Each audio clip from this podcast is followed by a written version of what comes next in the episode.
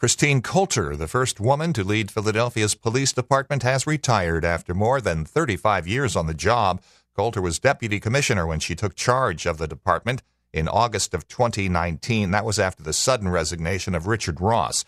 She served as interim commissioner before Danielle Outlaw was selected to lead during a retirement ceremony for her on Friday. Top brass from all branches of the force gathered outside the administration building to salute and wish her well.